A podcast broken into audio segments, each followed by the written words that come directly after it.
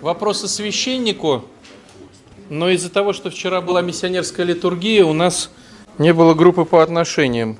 И мы можем э, совместить приятное с полезным и поразбирать одно и другое. Но перед этим я бы хотел немножко поговорить про пост, потому что он уже завтра. Кто-то первый раз слышит, вот, кто-то первый раз хочет, кто-то первый раз начнет, а кто-то уже боится, потому что уже начинал. Это как с парашюта прыгать. Если кто-то прыгал, второй раз страшнее, чем первый. Потому что знаешь уже, что там за этим идет.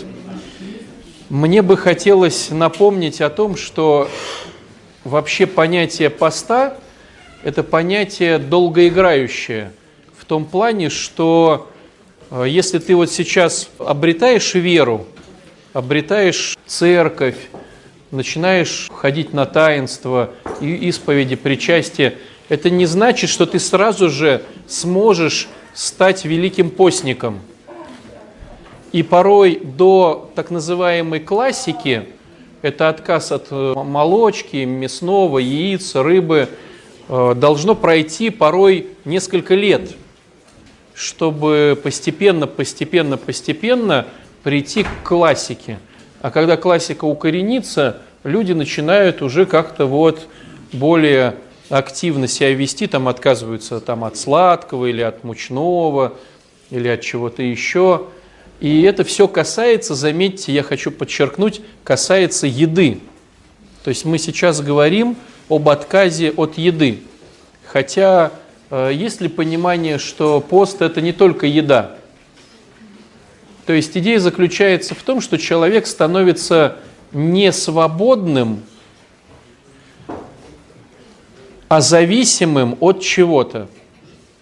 И давайте вот с этой стороны посмотрим на роль поста. Идея заключается в том, что мир, к сожалению, который мы населяем, он не по поводу любви. То есть в мире любовь, к сожалению, не правит – в мире правит злость, хитрость, интриги. Кто хитрее, тот и отнимает у простофили. Кто сильнее, тот порой отжимает у слабого. Кто властней, тот порой подчиняет себе подвластного, да, и так далее, и так далее. То есть, к сожалению, мир, он вот такой. И, к сожалению, мы начинаем это понимать с самого раннего детства – когда вместо того, чтобы человека, маленького ребенка похвалить, э, родители используют такие манипулятивные схемы, как страх и чувство вины.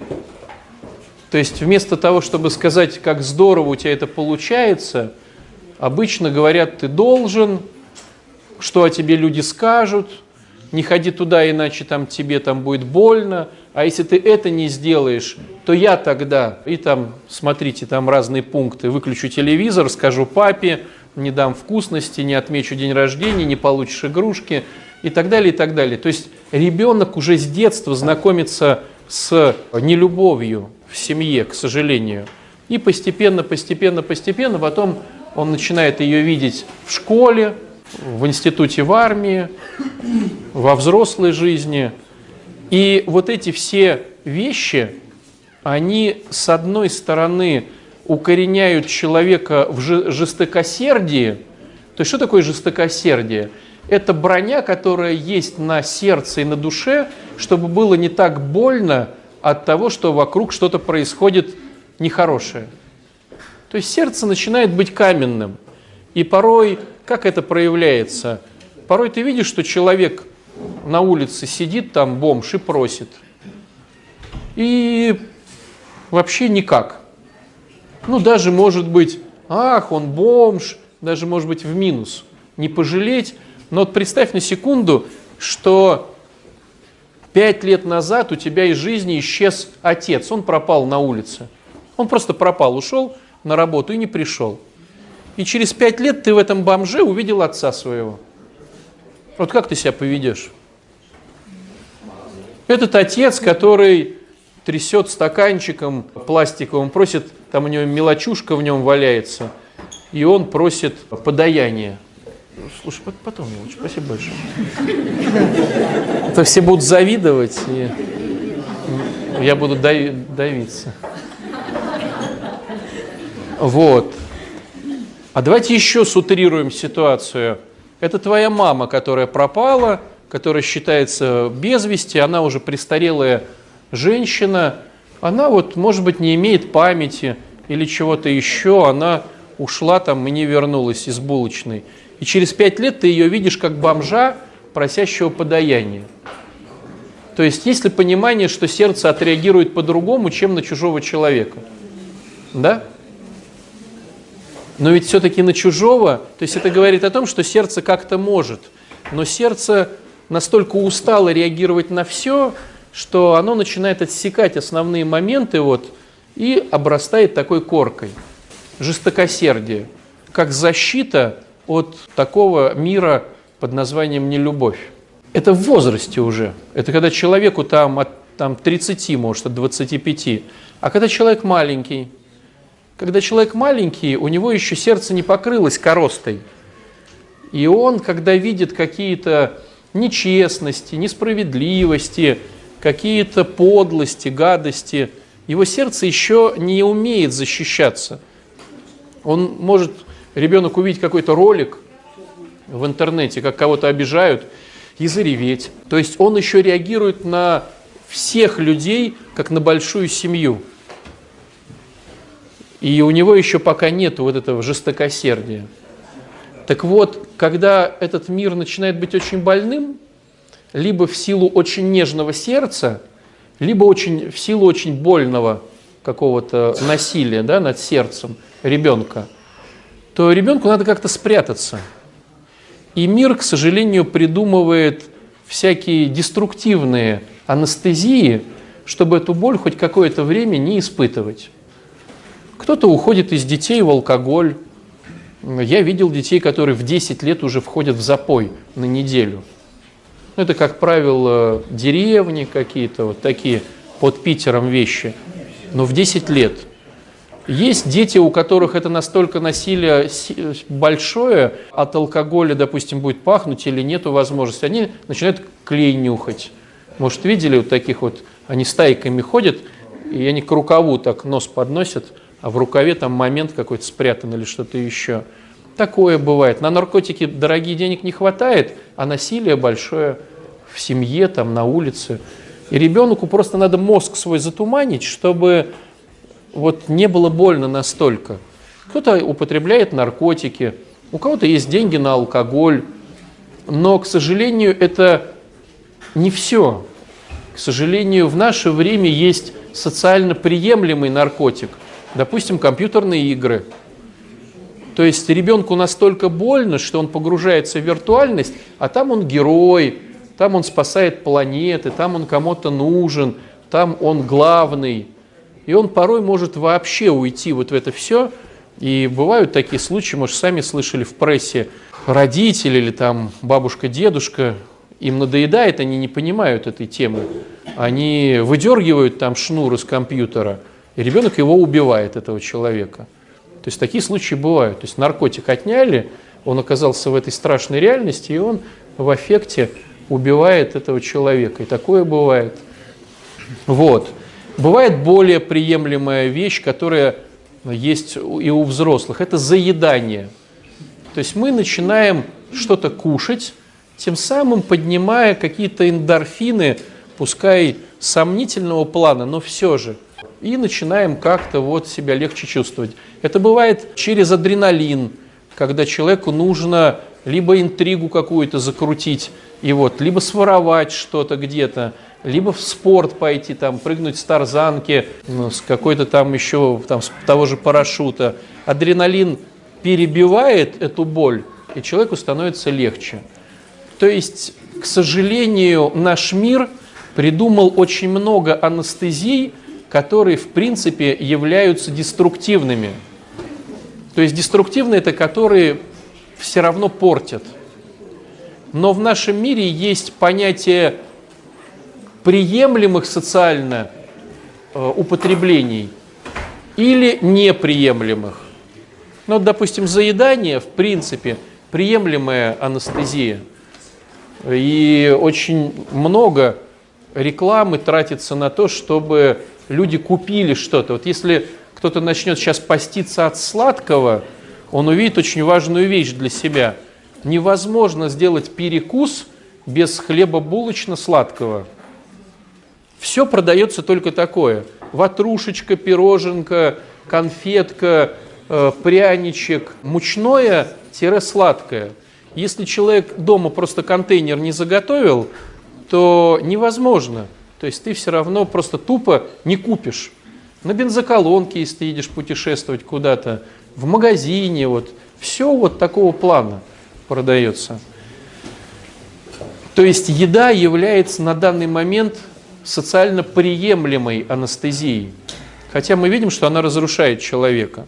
Менее приемлемой, но все же приемлемой является курение. И порой человек не курил никогда, а стал курить. Почему? Потому что он что-то этим заедает сигаретами, что-то он хочет облегчить себе. Понятное дело, чтобы докопаться до этого, нужно поработать с психологом или по программе пописать что-то по 12-шаговой. Чай, вот сейчас вот новая фишка, чай, Бывает все что угодно, бывает кофе. И кто-то говорит, я не могу без кофе. То есть человеку говоришь, вот пост, откажись от кофе хотя бы на неделю. И человек говорит, я и кофе, ну как бы я без кофе, это не я. Кофе. Кто-то говорит, я от чая не могу отказаться. Кто-то говорит, от пуэра не могу отказаться. Кто-то говорит, там, там, я не могу отказаться, там, ну, это все с едой связано. Вот я лишь подчеркну, что это все с едой. Но бывает это сигареты, бывает это интернет. И человек говорит, ну, я должен все равно там, там в социальных сетях там поприсутствовать, что-то написать. И он прям ну, готов постоянно что-то туда писать, что-то читать, какие-то новости, как будто они там изменят его жизнь и так далее, и так далее, и так далее. Пока не было... Что? Работа, да, хитрая штука. Кто-то работает, чтобы прокормить себя, семью, а кто-то работает, чтобы уйти от себя, от семьи. То есть сложность заключается в том, что любая сфера, которую бы не коснулся человек – может стать деструктивной анестезией. В том числе, кстати, и церковь. Можно приходить и здесь разбивать лбом полы, потому что там человек вот постоянно там молится, а на самом деле он не хочет идти домой и решать там какие-то вопросы с женой, с детьми и так далее, и так далее. И такое бывает. То есть, к сожалению, человек – это такое существо, который, которому легче получить анестезию от боли мира – деструктивную, чем конструктивную. А порой даже непонятно, она конструктивная или деструктивная. Вот непонятно. Вот. Это я к чему все говорю? Это я говорю к тому, что человек становится несвободным от еды, от отношений, от работы, от хобби, от чего угодно, несвободным. И задача поста хоть как-то все привести к началу, чтобы сделать тебя свободным. Есть понимание, да? То есть в идеальной схеме ты постишься от того, от чего ты не свободен. Ну, допустим, до еды тебе вроде как бы все равно, ты думаешь. А вот к телевизору ты подключился. И в идеале Пост – это ты телевизор просто выносишь из своего дома, там выключаешь или что-то еще.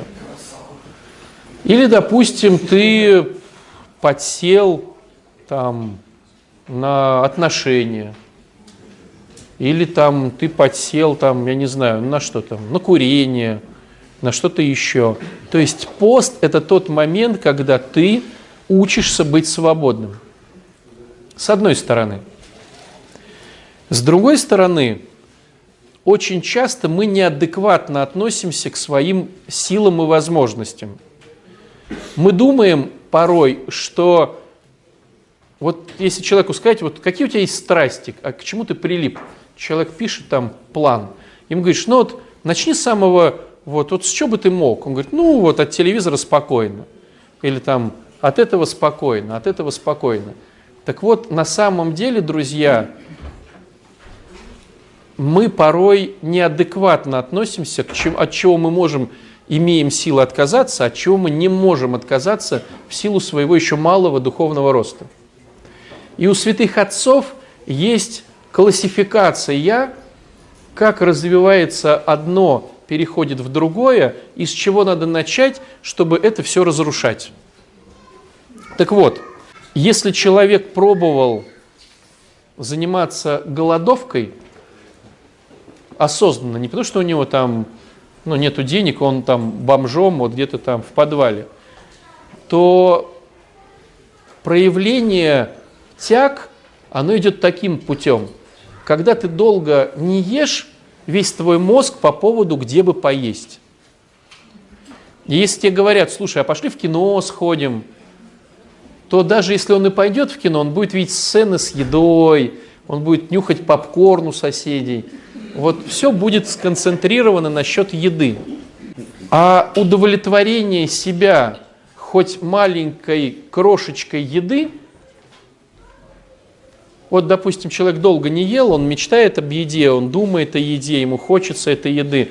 Мозг вроде бы привыкает к тому, чтобы не есть там через три дня. Но как только рядом гипермаркет, как только разговоры, они как-то сами про еду начинаются. Так вот, когда человек удовлетворяет свой голод хотя бы какой-то ерундой, прям какой-то прям вот ерундой-ерундой, то следующая тяга, которая у него рождается, это рождается тяга на похоть, на секс. То есть две вот этих вот вещи, размножение и выживание э, именно по еде, они постоянно присутствуют в нашей жизни. И если человек, если человеку нечего есть, он сначала думает о еде, и как только появилась еда, он тут же начинает думать о сексе в разных его проявлениях. Это не обязательно вот прям секс-секс. Это может быть флирт, это может быть одиночество и тяга, чтобы был кто-то рядом, защитник и так далее, и так далее. Но все равно корень ее будет похоть. Так вот, если у человека появилась какая-то еда, и он каким-то образом удовлетворил свою похоть, как вы думаете, что рождается следующее? Какая тяга а, открывается, которая была глубоко? Больше, лучше, по-другому. Какие еще варианты? Нет, хочется еще более лучше есть и более лучше заниматься сексом. Да, да, растет качество. А чтобы это качество появилось, что должно присутствовать в человеке? Деньги. Чтобы получше поесть, нужны деньги. Чтобы похоть удовлетворить качественнее, нужны деньги. Надо одеться получше, надо напшикаться получше, надо там куда-то пойти получше. То есть э, удовлетворение сначала идет еды, потом похоти, а когда это произошло хотя бы маломальски, идет желание денег, ну то бишь сребролюбие, чтобы еще лучше удовлетворить и э, еду, то бишь голод, и похоть. Но если представим себе, что деньги вот они... То есть пока денег мало, пока денег не так много, то человек стремится все лучше сделать еду и все лучше сделать похоть. И оно проявляется под разным. Получше одеться, быть важным, быть главным. Но пока малое количество денег дает желание увеличивать вот эти две наши страсти. И когда денег становится, ну, как бы много, что ли, это, ну, для каждого человека это свой критерий, но все же, денег становится достаточно. То есть э, достаточно относительно того социума, в котором ты находишься. То есть ты становишься круче, чем твои родственники, чем твои друзья. Вот я про это говорю. То есть так как у нас нету пока еще и близко этой истории э, мы будем раскочегаривать еду, похоть, еду, похоть, еду, похоть, но, подчеркну, как только денег становится больше, чем в твоей прослойке, в которой ты общаешься, это может быть, ты ходишь с друзьями в баню, или на тренировку в спортивный зал, или это твои прихожане, или это твои родственники. Вот в этом слое у тебя денег становится больше, чем у них – какая следующая тема рождается? Тебе хочется, чтобы тебя восхваляли и говорили, какой ты классный и, и крутой. Но как ты понимаешь, что, ну, а что это люди будут тебя восхвалять? Людям на самом деле, чтобы тебя восхвалять, нужен твой ресурс. Они же тоже находятся в стадии мало ем, мало похоти. И им нужны деньги, чтобы удовлетворить свою страсть в мало ем, мало похоти. И поэтому они начинают пытаться взять у тебя этот ресурс. Но его можно своровать. Но так как мы тут э, люди вроде как бы работающие э, с нечестностью и воровством, вроде как неприемлемый способ своровать.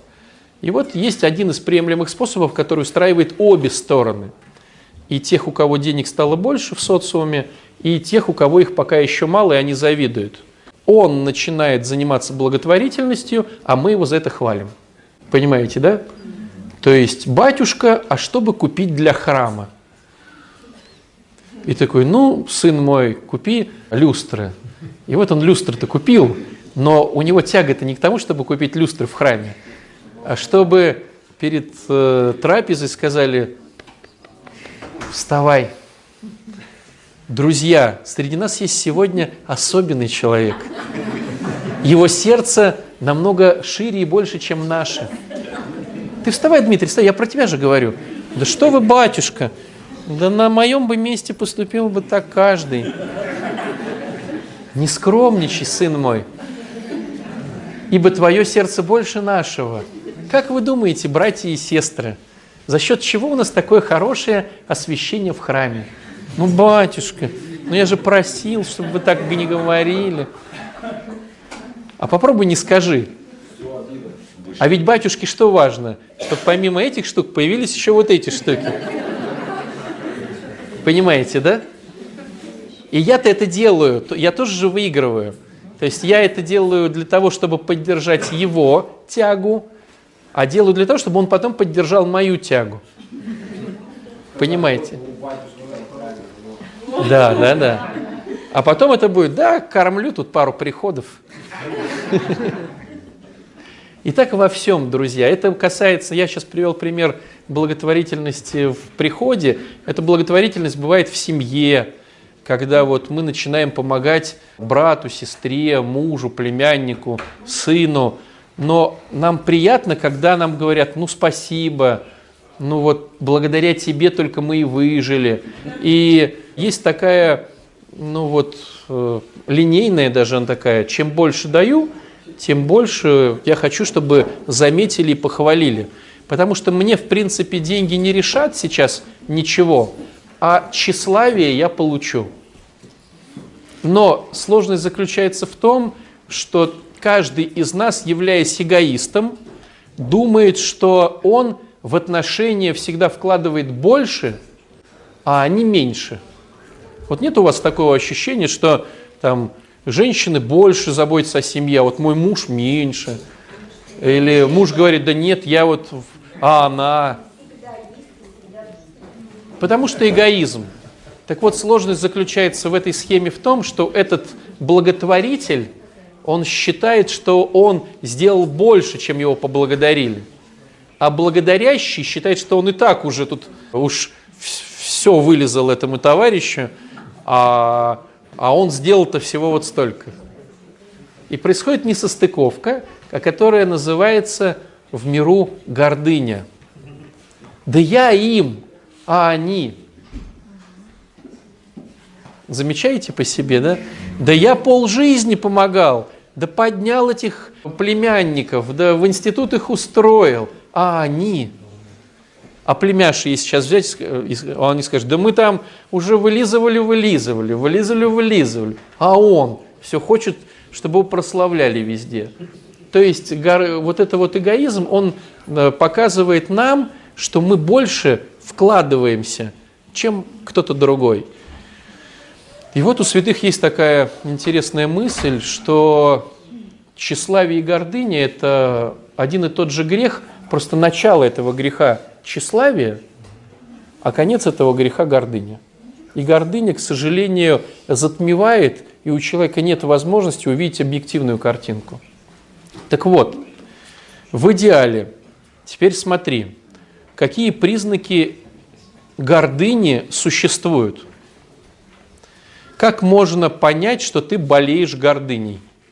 Если ты злишься, если ты раздражаешься, если ты осуждаешь, если ты обижаешься, то ты болеешь э, этим вирусом под названием гордыня.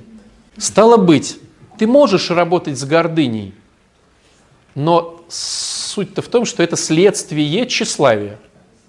Тщеславие рождает гордыню. Тогда ты можешь сказать, окей, я буду не тщеславиться. Я просто вот буду, пускай меня поносят.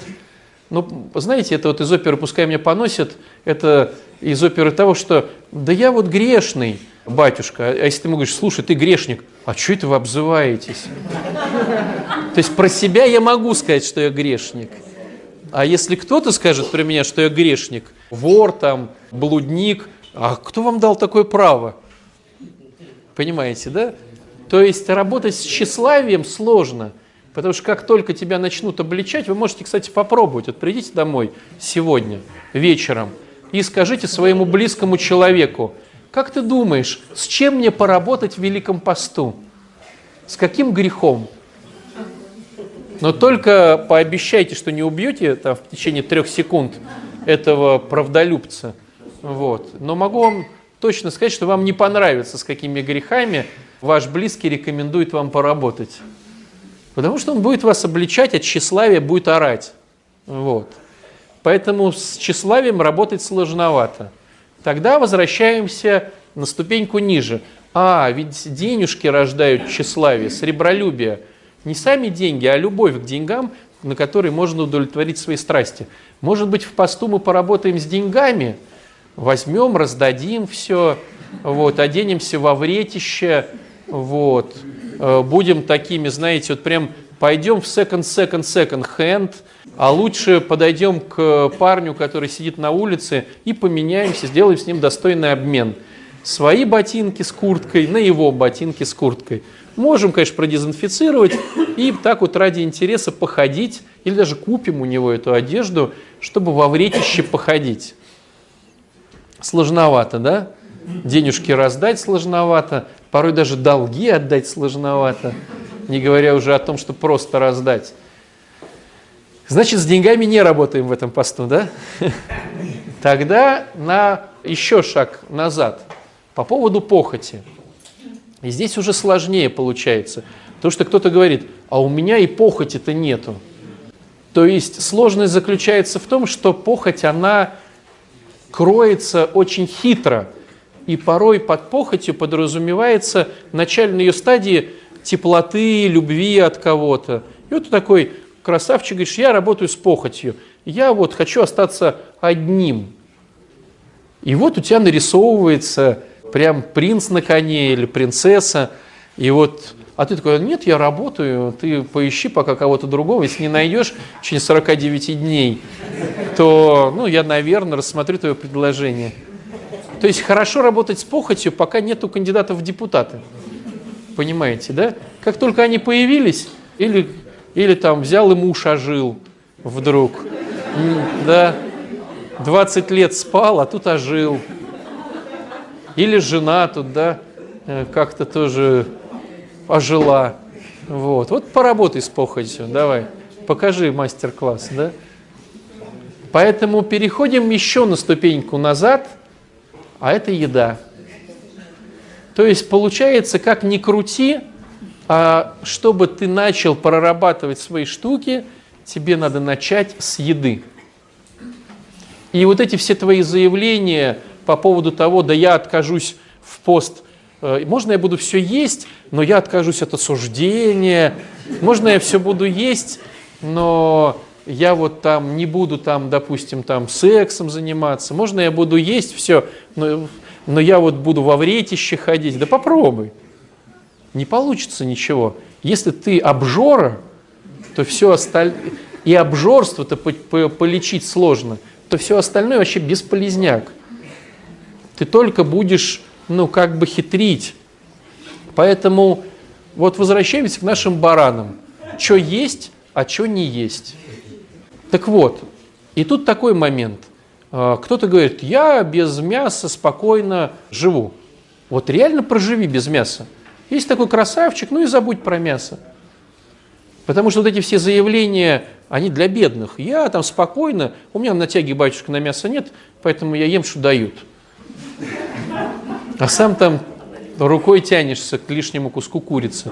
Попробуй. То есть сначала попробуй исключи все мясное из своего репертуара. Посмотри на себя. Исключи все рыбное из своего репертуара. По факту весь белок. Исключи яйца, исключи молочную составляющую. И побудь в этой классике и посмотри.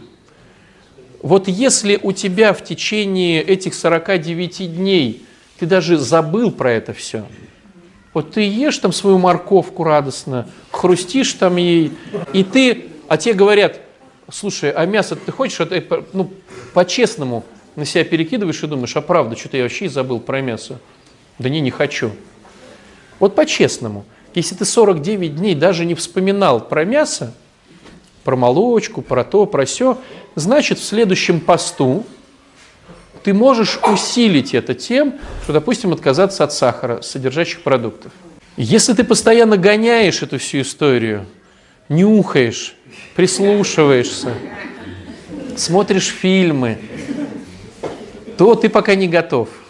А если ты вообще это ешь, то супер не готов. Поэтому просто вот посмотри на себе, на какой ты стадии находишься. И вот эту стадию включи. Ну, представьте ситуацию, что вот я сейчас нахожусь в роли э, продавца в аптеке. Ко мне подходит человек и говорит, у меня болит левая нога. Что посоветуете? Я говорю, анальгин.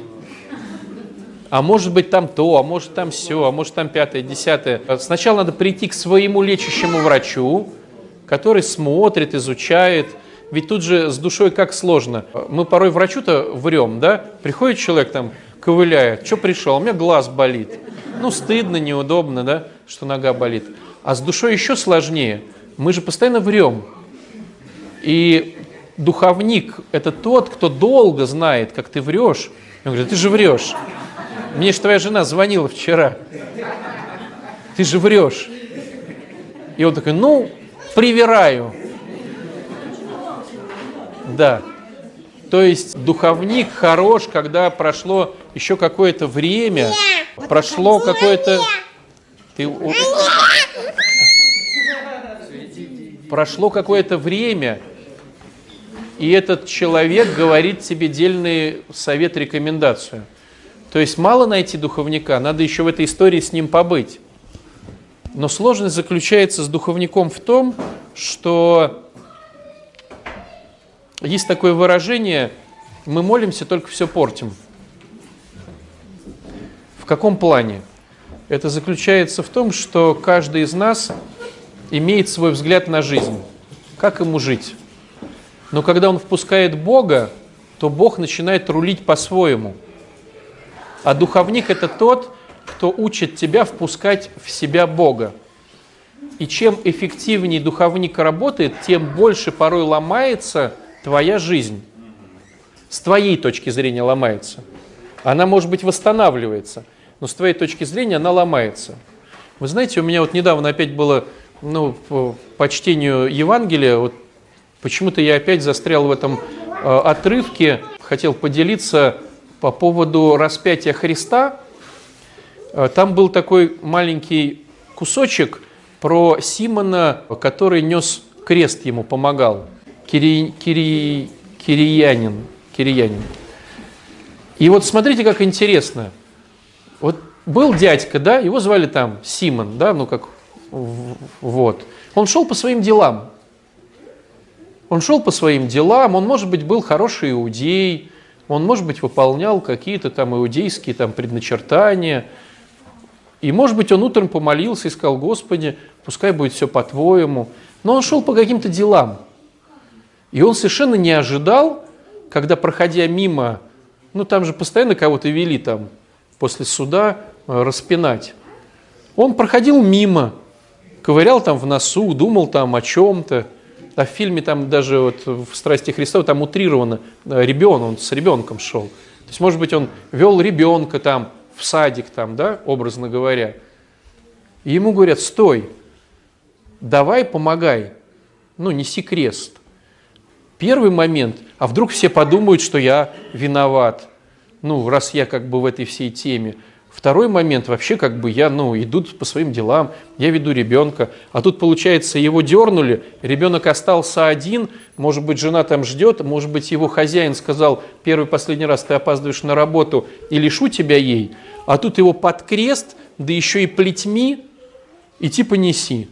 И он же нес. Ну, а куда ему деваться, собственно говоря, да? И донес. И, может быть, только в конце уже всей этой истории он стал что-то понимать, что-то история странная, что-то не то. А может и не стал понимать. Но теперь посмотрите по-другому. Вот кто бы по-честному, если бы сейчас была возможность машины времени, хотел бы помочь Христу донести его крест. Представляете, какая-то, ну, благодать.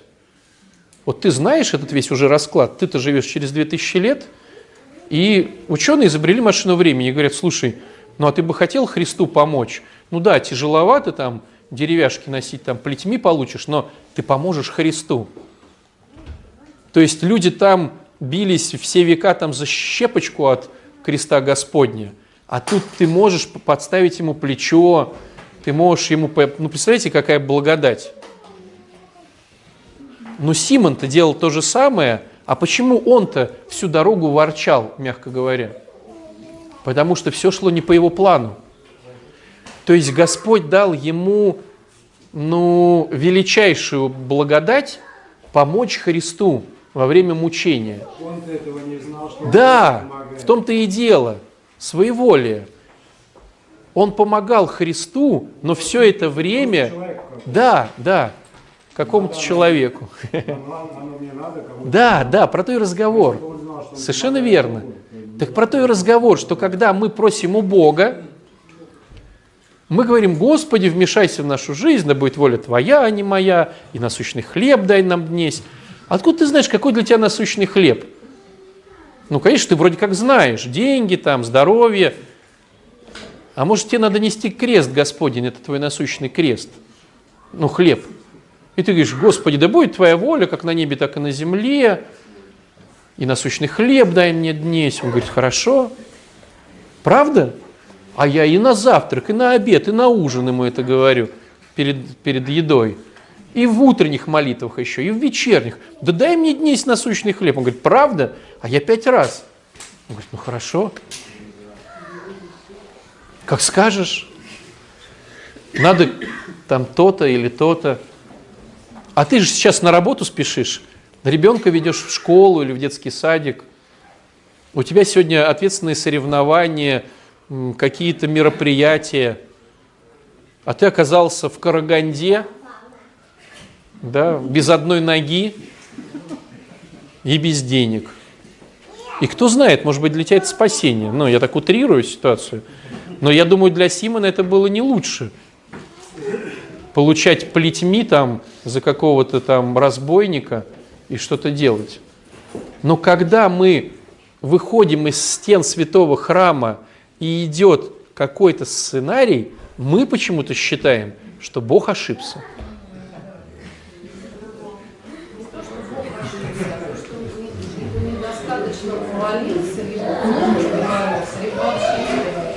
Либо ошибся. Ну вот смотри, простой пример. Вот пример нашего прихода. Постоянно девчонки просят э, отношений. И женщины. Я же рассказывал этот случай. Но мы на группе по молитве по соглашению, это классические случаи. Их, я их видел уже раз 20, там больше, может быть. Да. Девочка просит, Господи, дай отношения, дай мужа, там все дела. Все там записали. Попили чай, выходим из э, храма. Ну, 10 минут после молитвы по соглашению – Стоит гастробайтер, дядька лет там 50, в жилетке в своей, И прямо на нее говорит, о, красавица, выходи за меня замуж.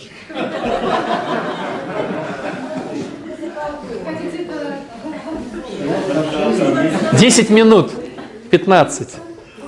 Все записали, все начали молиться. Пятнадцать минут. И он же не, не ко всем, он к ней.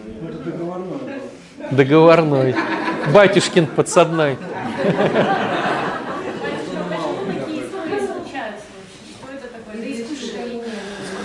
Конечно, искушение. Скажи еще раз, что это? Он не услышал, он э, не домолилась хорошо, он пошутил. Понимаете? Вот Симон, наверное, тоже думал, что что-то Господь пошутил с ним. Что-то что-то не домолился он, наверное. Он с утра неправильные прочитал молитвы. Не на ту сторону, может быть, голову повернул. Ну как так? Я иду в благоденствие, все круто, позавтракал. Спасибо, Господи, за завтрак.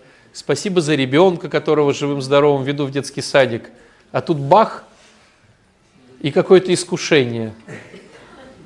Такое конкретное. Батюшка, тогда как отличить искушение Конечно, дай нам разум. Ну как же может гастробайтер 50 лет дворник.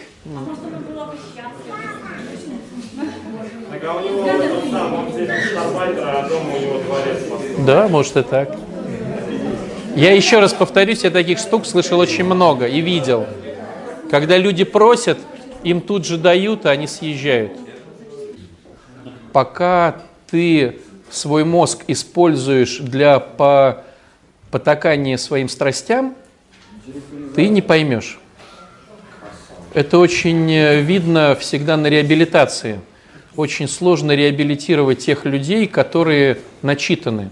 Но их начитанность, она им вредит в том плане, что они используют этот данный Богом э, момент, чтобы оправдать свои заморочки.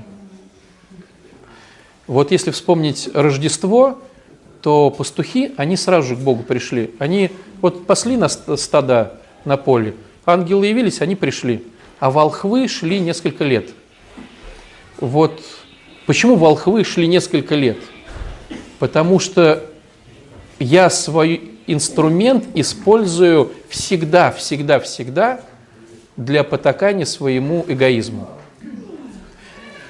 И ты сейчас хочешь найти оправдание своей теории, у меня свой пост, я должен соблюдать правильность. То есть ты не найдешь ответа пока ты не расслабишься и не начнешь его искать. Ответ уже прозвучал, ну смотри. А у тебя есть своя стройная система ценностей, которые ответ отгоняют. То есть ты говоришь, нет, это все понятно, но. И пока ты находишься в позиции но и нет, ты не впустишь никакого ответа. И Божье, оно чудесное. Я могу тебе просто поделиться ну, своим опытом. А, когда меня рукополагали, первая стадия, да, вот я из алтарника хочу стать священником, э, надо руку положиться в диаконы. Схема была чисто теоре- человечески нереальная. Я уже был женат, у меня уже были дети, э, семинария на тот момент не имела заочного отделения, был только экстернат, который позволял на нем учиться только монахам и священникам. И был замкнутый круг. Плюс ко всему, мое начальство не хотело, чтобы я рукополагался. И когда я приехал в Оптину пустыню, в Оптину пустыню к старцу Илью, меня Господь управил так, он мне дал совсем, на мой взгляд, дурацкую рекомендацию. Он мне сказал, подойди к старшему священнику в монастыре, скажи, что я его благословил, тебя продвигать. Но если кто-то в монастырях служил или был, он понимает, что старший священник – это никто. Это человек, делающий расписание. Есть духовник, есть игумен или игумене. Старший священник, он как бы вот. И когда я ему начал, а мы исповедовались на клиросе, и когда я ему начал объяснять это все, он мне сказал, ты что, дурак? И я вот, ну, он меня просто ногой с клироса вытолкнул. И пока я вот, ну, летел, он мне говорит, я тебе сказал, ты иди. Ну, ты спросил, я тебе сказал, иди отсюда. Вот я, ну, клянусь, ногой. Ногой, да.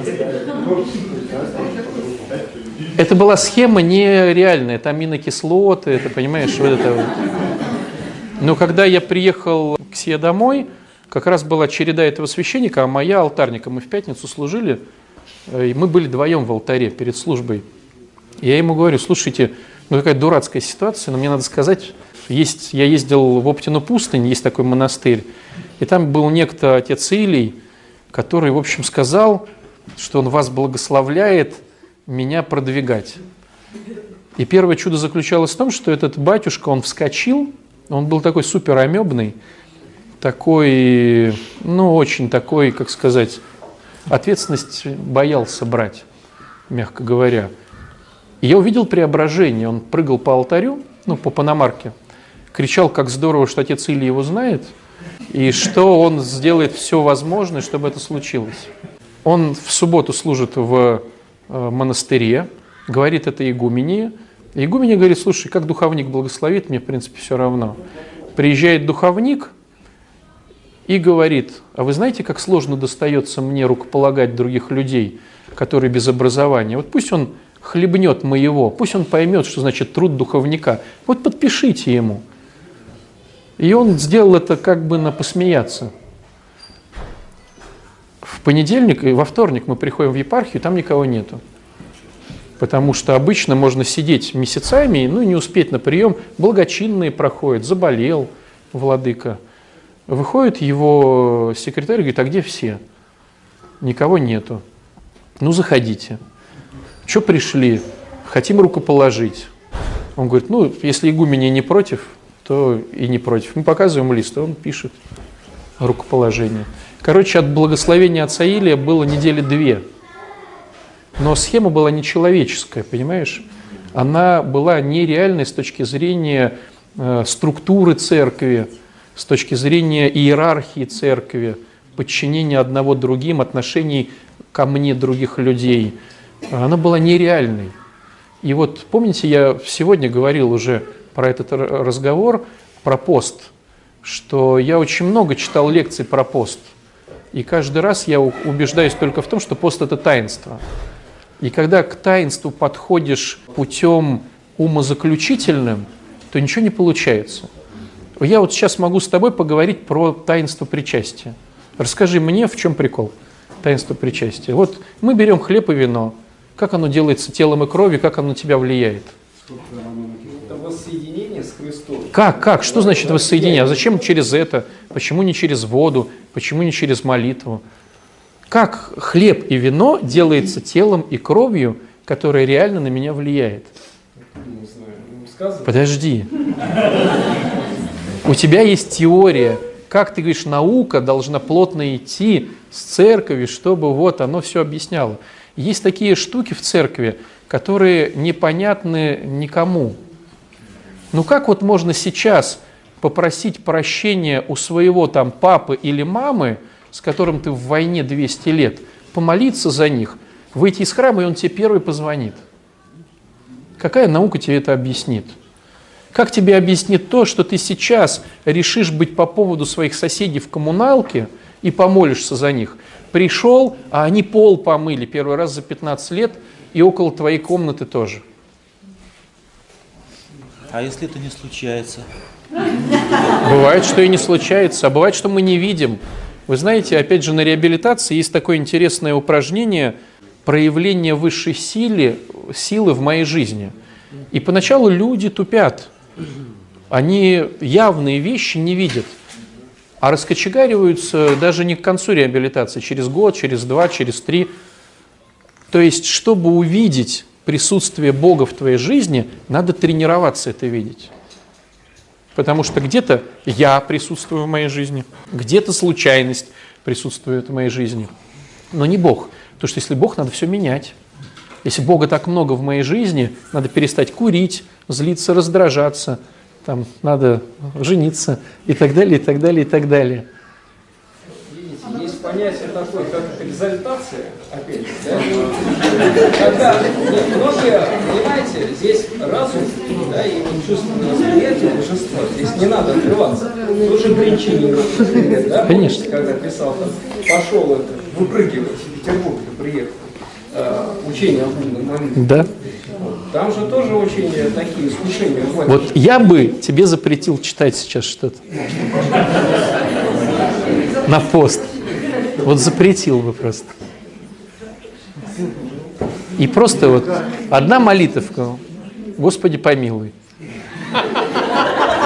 Вот мне кажется, что когда мозг большой, то он вредит.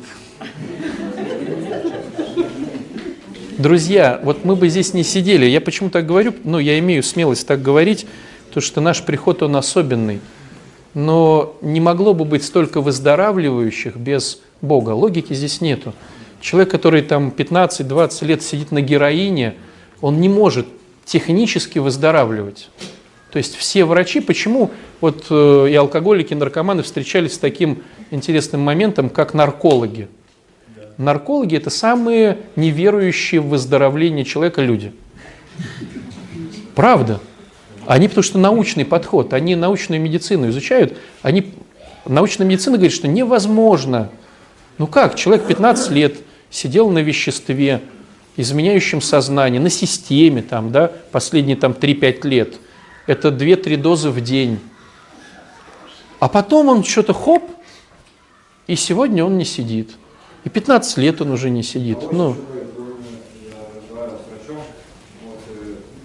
э, то количество вещества, которое он проделал эксперимент, мозг, э, человек умер, в аварию попал, а мозг живой остался, его поместили в в организм. Воздействовали малым количеством наркотика, мозг умер. Ну, единственное воздействие на просто вещество на мозг. А похожи были как будто вот человек, ну, живой мозг. Как в человеке, как бы, ну, люди, которые употребляют то количество вещества, и как они вообще живут, как бы их мозг ну, живет, никто как бы понять не может. Но здесь можно сказать, что наука еще не до конца изучила, бла-бла-бла. Но сам факт, что наркологи самые неверующие люди, к сожалению. Наверное, И не знаю, но просто наркологи по поводу выздоровления. Есть, конечно, те, кто верит, но, как правило, вот с кем... С... И рассчитывать на теорию понимания этих процессов невозможно. Потому что все, что мы сейчас видим вот в храме, это просто чудо, которое ни с какими аминокислотами э, не понять этого ничего. А оно же есть, смотрите, люди и день, и два, и месяц, и год, и пять лет, и десять лет трезвые. А до этого было и пять лет э, употребления, и 10, и 15, и тюрьмы, и психиатрия. Да, ну как? Поэтому подход научный, он... Пост – это таинство. На мой взгляд, друзья, пост – это таинство.